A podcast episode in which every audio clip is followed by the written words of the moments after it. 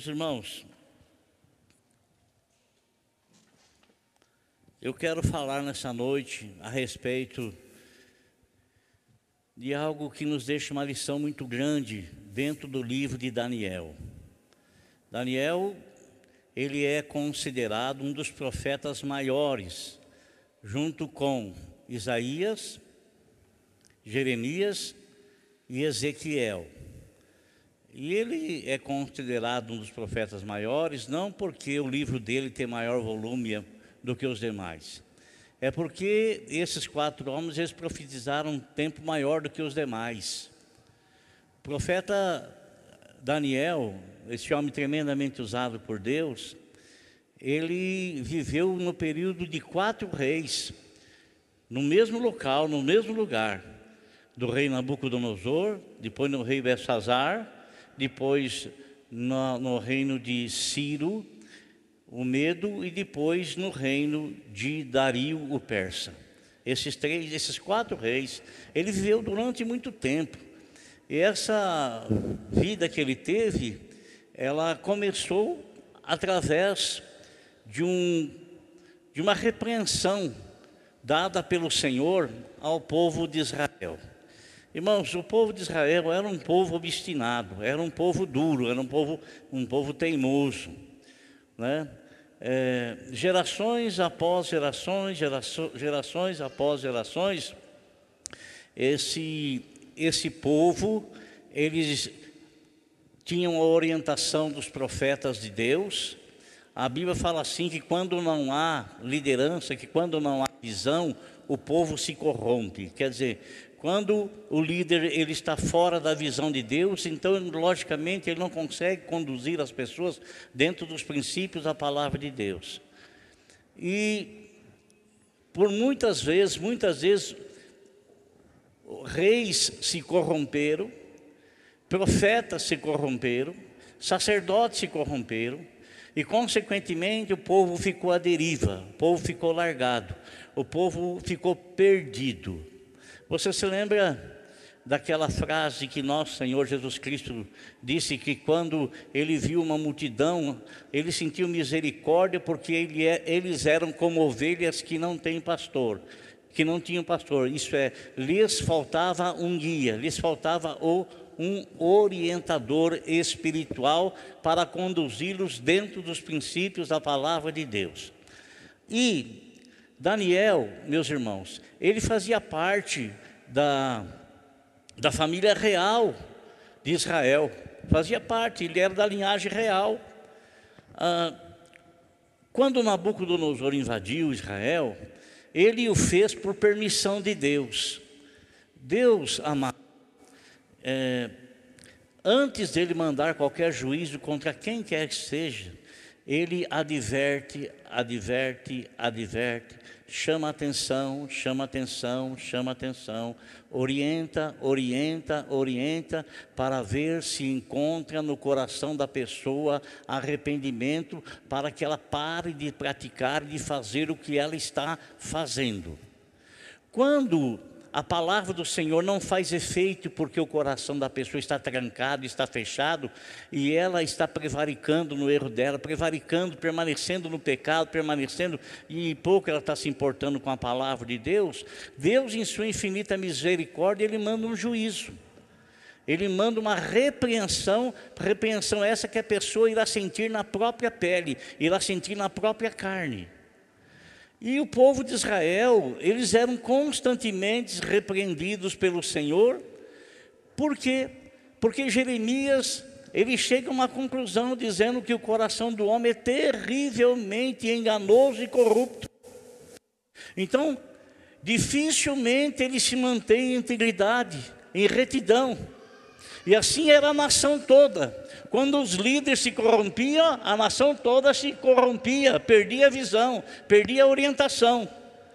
E vezes após vezes o Senhor então mandava eh, repreensão a eles, e quando a repreensão por palavras não resolvia, o Senhor permitia então que aquele povo fosse levado para o cativeiro, espalhava-os por todas as nações da terra, e foi isso que aconteceu quando, da permissão do Senhor Deus, eh, por Nabucodonosor invadir, permitiu que Nabucodonosor invadisse Israel, e Nabucodonosor, ele com a ideia, com a ideia de preparar aquela, aqueles jovens que foram lá, prepará-los para servir na corte dos caldeus lá em Babilônia, ele pediu então que viesse, que trouxesse cativo os jovens da linhagem real. Ah, irmãos,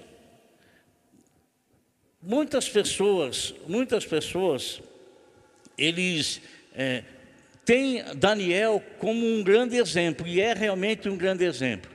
E o grande exemplo que Daniel nos dá é um exemplo de fidelidade, de fidelidade, de ser uma pessoa consciente diante do Senhor, consciente diante de Deus. Aí você vai me falar assim, mas se ele era um homem fiel ao Senhor, por que o Senhor Deus permitiu que ele fosse levado no cativo, no cativeiro? Porque, muito embora ele fosse da linhagem real, mas ele não tinha autoridade, ele não tinha uma unção de Deus para liderar as pessoas. Então, ele foi levado cativeiro juntamente com tantos outros, e principalmente algumas pessoas da linhagem real. Você sabe, irmãos, que nós, Deus poderá permitir coisa acontecer conosco que a gente de princípio possa estranhar, porque na verdade a gente não consegue ver o final delas. Por exemplo, quando José ele foi preso pelos seus irmãos, quando ele foi enciumado, foi invejado pelos seus irmãos, e os seus irmãos jogaram José na cova, mentiram para o pai, falando que ele havia sido morto. É, depois eles pegam José, eles vendem José para uma caravana ismaelita.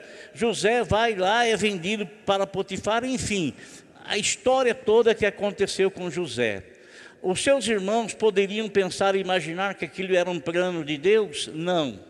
José poderia pensar e imaginar que aquilo era um projeto de Deus para a vida dele, para preservar, para preservar a linhagem lá de, de Jacó, dos doze filhos, dos quais surgiriam as, a, a, a nação de Israel?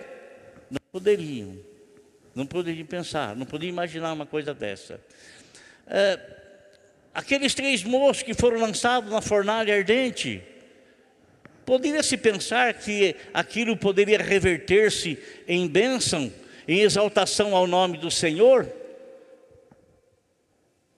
Não. Mas o, o Senhor só permite acontecer alguma coisa conosco quando nós temos fé para enfrentar a situação. Eu quero ler com você um verso aqui no livro de Daniel, no capítulo de número 6, versículo 16.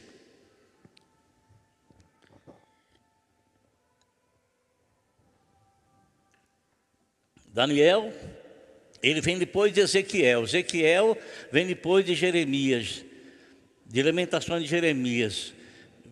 E depois de, e antes, e depois, antes de Jeremias vem Isaías. Isaías, Jeremias. Isaías, Jeremias, Lamentações de Jeremias, Ezequiel e Daniel. Está escrito assim, no capítulo 6, versículo 16. Então, o rei deu ordens e eles trouxeram Daniel e o jogaram na cova dos leões. O rei, porém, disse a Daniel que o seu Deus a quem você serve continuamente, livre.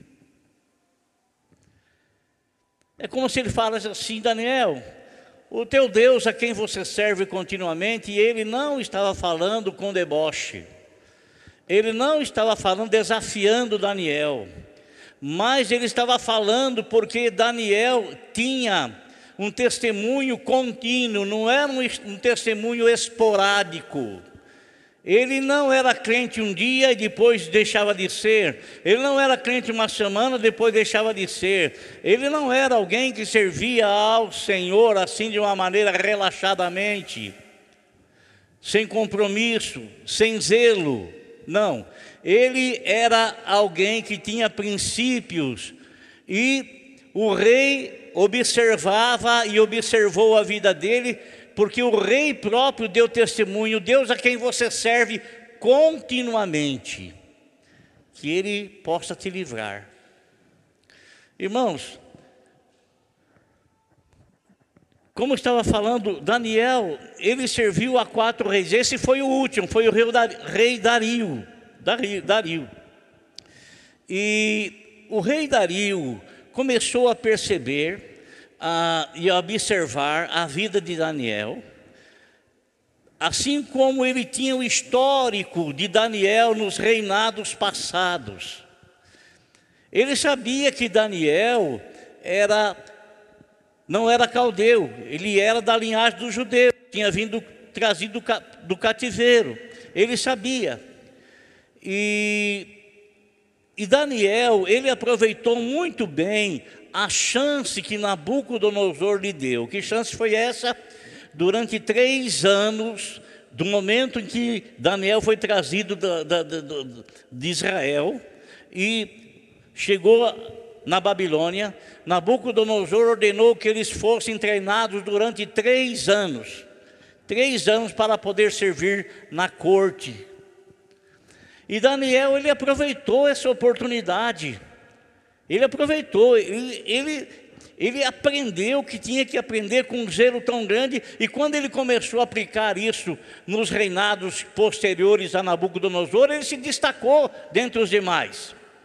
Agora, no capítulo 6, versículo 1 ao 3, está escrito assim: Dario achou por bem nomear 120 sátrapas para governar em todo o reino, e colocou três supervisores sobre eles, um dos quais era Daniel.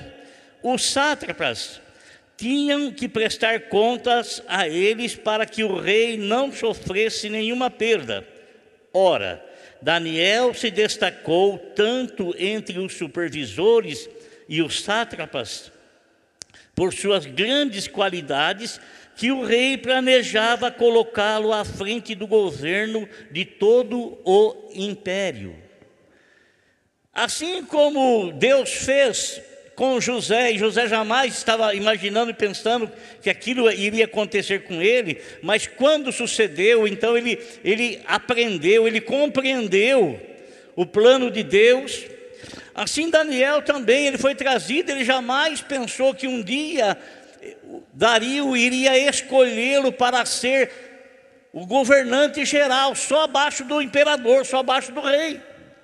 Irmãos, a oportunidade que veio na mão dele, essa oportunidade veio devido à fidelidade de Daniel, devido a ele se destacar. E por que, que ele se destacava, irmão?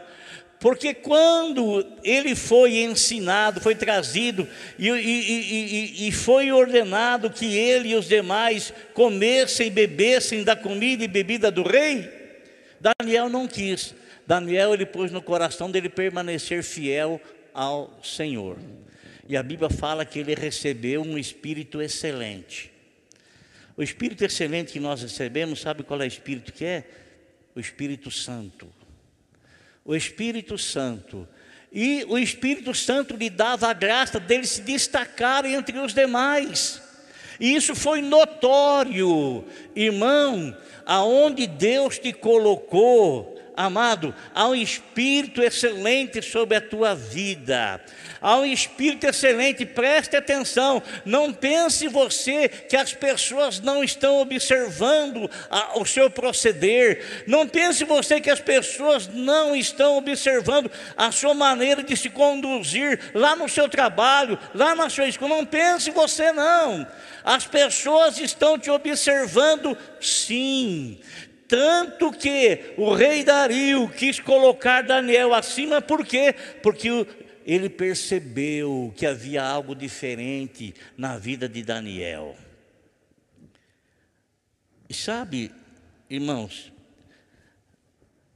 quando o rei propôs no coração de colocar Daniel acima de todos os demais, pessoas que o aconselham. Havia pessoas que aconselhavam.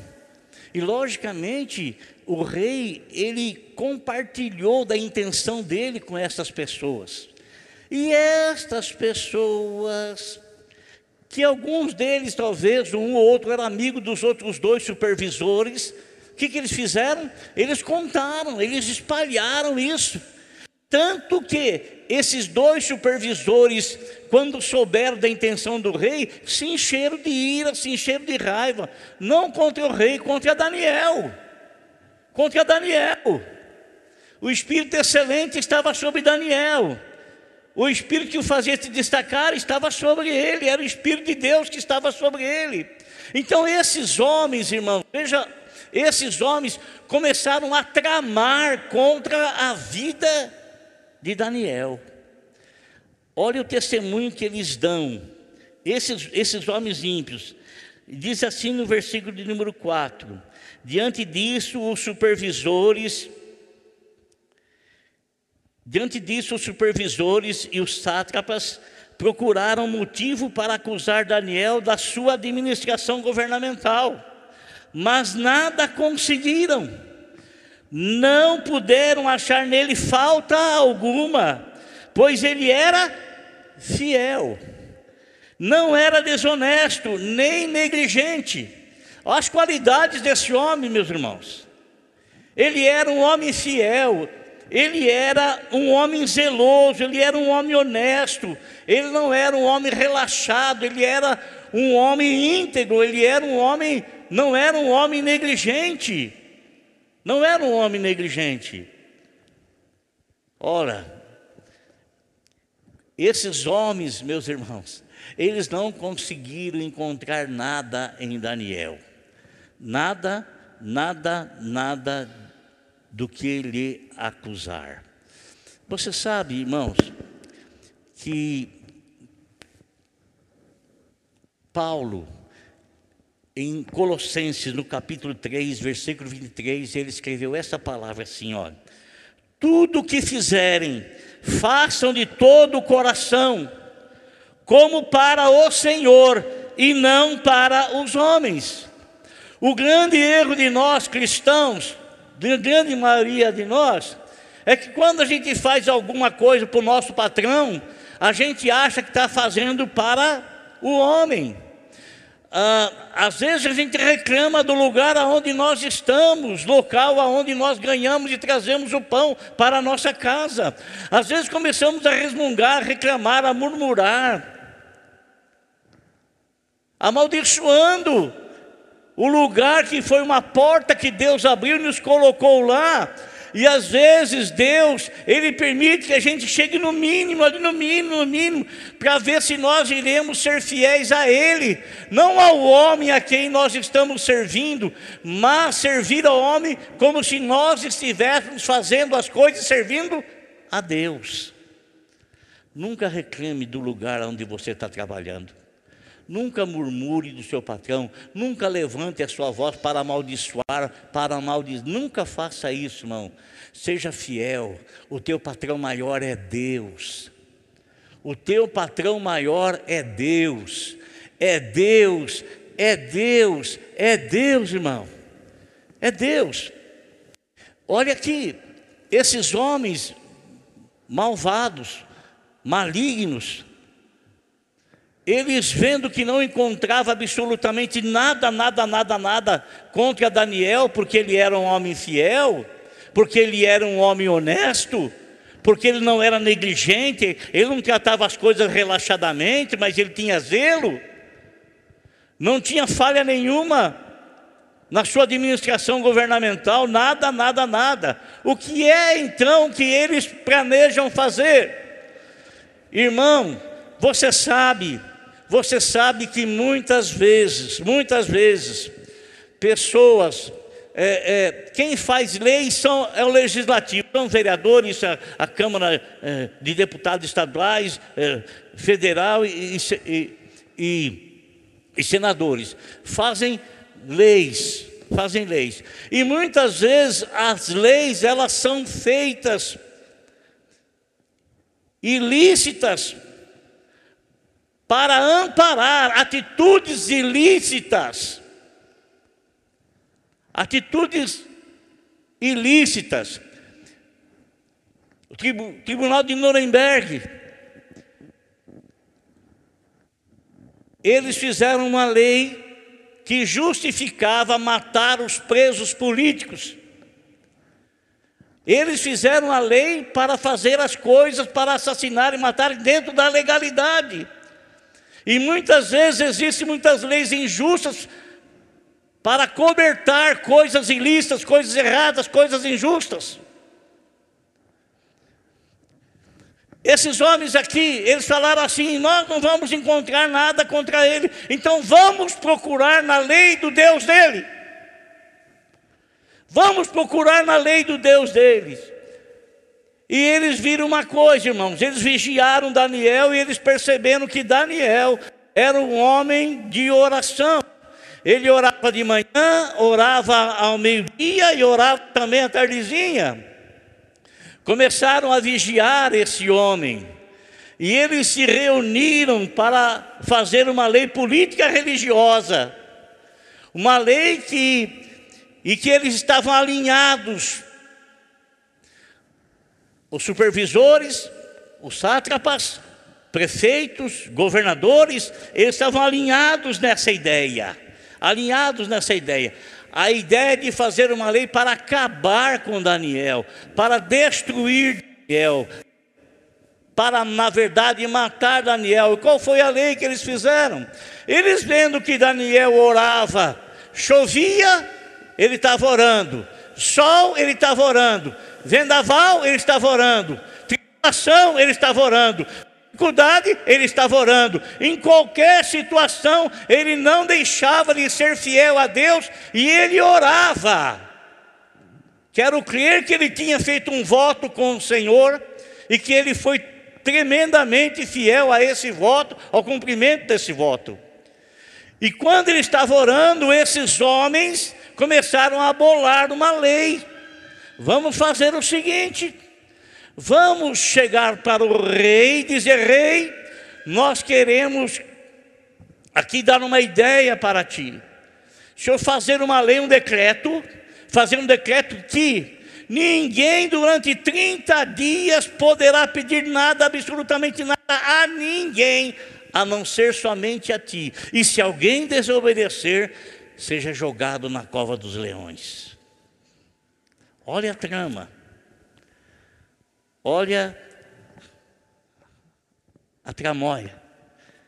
Irmãos, Daniel não ficou sabendo do decreto, lógico que foi promulgado na, na, na em Babilônia toda ali. Na, ele sabia, mas qual foi a atitude dele? Ele permaneceu fazendo o que ele fazia orando, buscando a Deus, pedindo a Deus. A janela dele dava assim lá para Jerusalém, na direção de Jerusalém. E ele orava por Jerusalém, ele orava pelo povo de Israel, ele orava pela nação aonde ele estava, ele orava pelo governante, ele orava pelo rei. Eu creio que ele orava até para os supervisores e para as demais pessoas. Ele orava, ele orava. E num dado momento, quando o decreto foi promulgado, e Daniel permaneceu orando, aqueles homens foram lá com testemunhas e disseram para o rei: Rei, aquele decreto não era assim, assim, assim. Se alguém pedisse alguma coisa a outra pessoa, a não ser somente a ti, durante os 30 dias, essa, ele, pode, ele seria lançado na cova dos leões. Sim, é verdade. Pois bem, Daniel, aquele que veio do cativeiro lá, sabe? Ele não fez conta do seu decreto, não. Não fez conta. Irmão, aquilo foi um choque para, para o rei. Foi um choque. Por que, que foi um choque? Porque o rei sabia quem Daniel era. O rei sabia da fidelidade de Daniel. O rei sabia, mas ele fez um decreto sem perceber a malícia que estava nesse decreto. Ele fez um decreto induzido por pessoas maliciosas, que já tinham em mente quem é que ia cair naquela lei. Já tinha em mente. Então, meus amados, ele não podia voltar atrás. Olha o que está escrito aqui no capítulo 6, versículo é, de número 16. Versículo 15: Mas os homens lhe disseram: Lembra-te, ó rei, de que, segundo a lei dos medos e dos persas, nenhum decreto ou edito do rei pode ser modificado. Nenhum decreto. Então o rei deu ordens que trouxessem a Daniel e jogassem Daniel na cova dos leões. Essa foi a ordem. E trouxeram e jogaram Daniel na cova dos leões. Puseram uma pedra em cima. Está escrito aqui: taparam a cova com uma pedra, e o rei selou com o seu anel selo e com os anéis dos seus nobres, para que a decisão sobre Daniel não se modificasse. Irmãos, ele ficou com o coração partido. Aí ele, ele percebeu, ele percebeu a malícia daqueles legisladores, daqueles homens que vieram e, e o induziram a fazer esse decreto. O que aconteceu? A Bíblia fala que ele foi para o seu palácio, mas ele não conseguia conciliar o sono.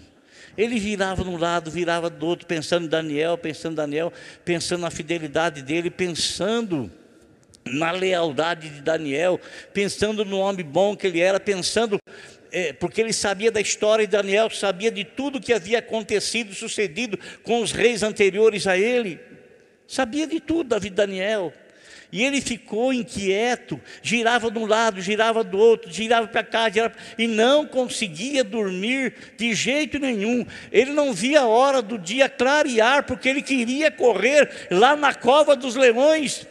Porque o desejo do coração dele era que, a, que nada acontecesse com Daniel, porque ele não merecia aquilo.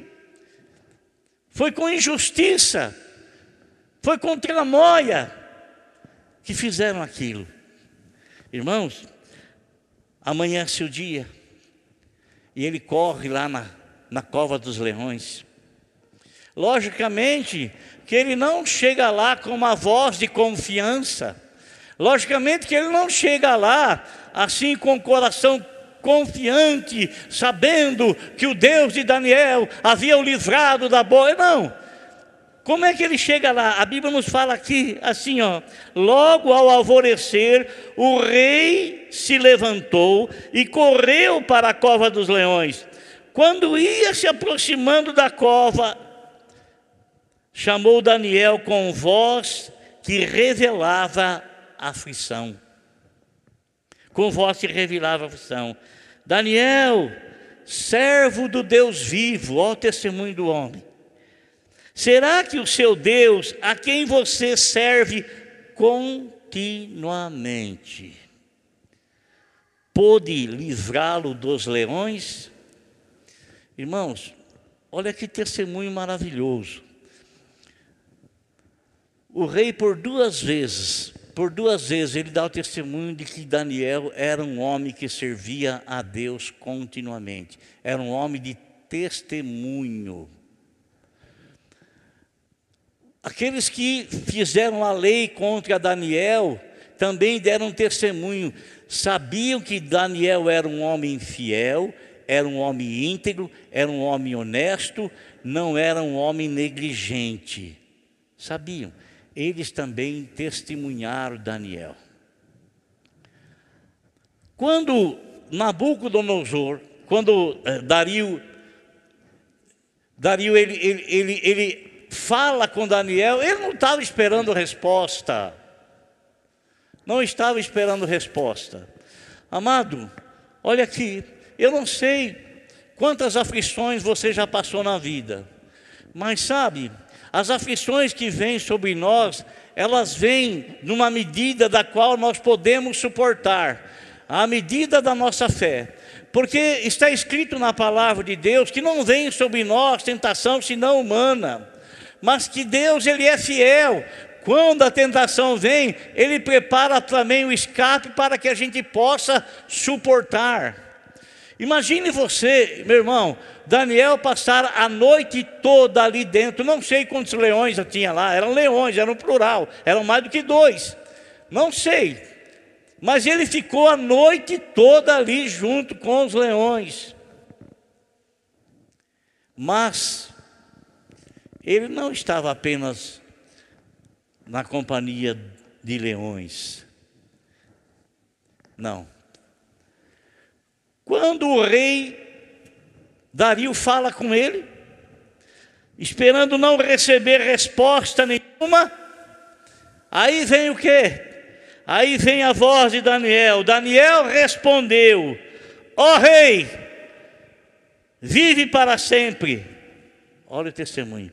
O meu Deus, o meu Deus, amado, se alguém está tramando contra a tua vida, se alguém está levantando calúnia contra você, se alguém está fazendo uma tramóia para tomar o teu lugar e a tua posição não foi dada por homem, mas houve uma unção especial de Deus sobre a sua vida, você pode ficar tranquilo, não haverá homem algum suficientemente forte para remover você da onde você está.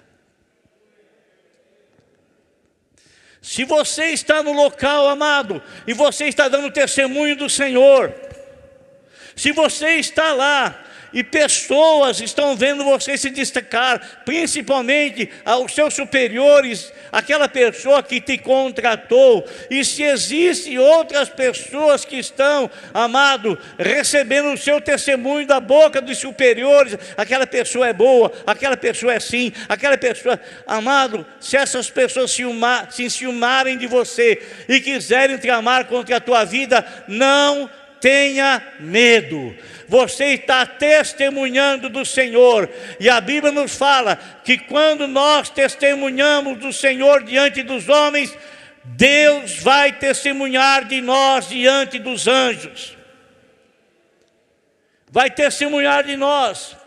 As pessoas podem ter raiva de você, pode ter ciúmes de você, pode ter inveja de você, pode morrer de vontade de ocupar o teu lugar de estar aonde você está, mas se esse local, se esse lugar foi dado por Deus e é um local aonde você está sendo usado por Deus para testemunhar, fique tranquilo.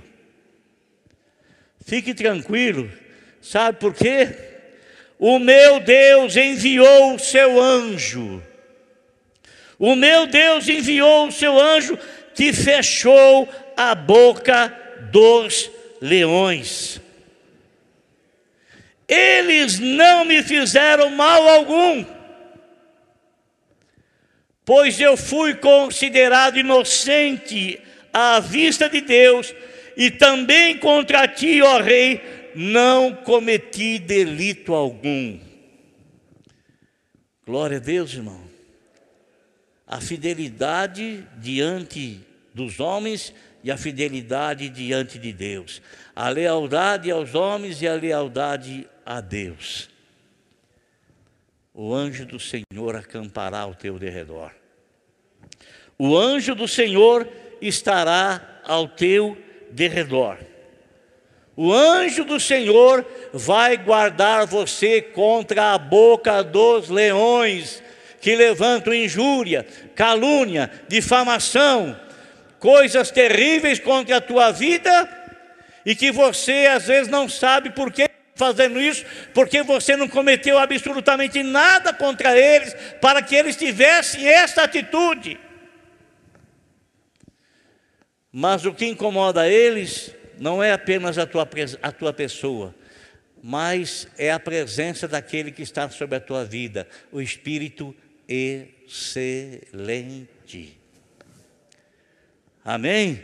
O Espírito excelente está sobre a sua vida. Glória a Deus.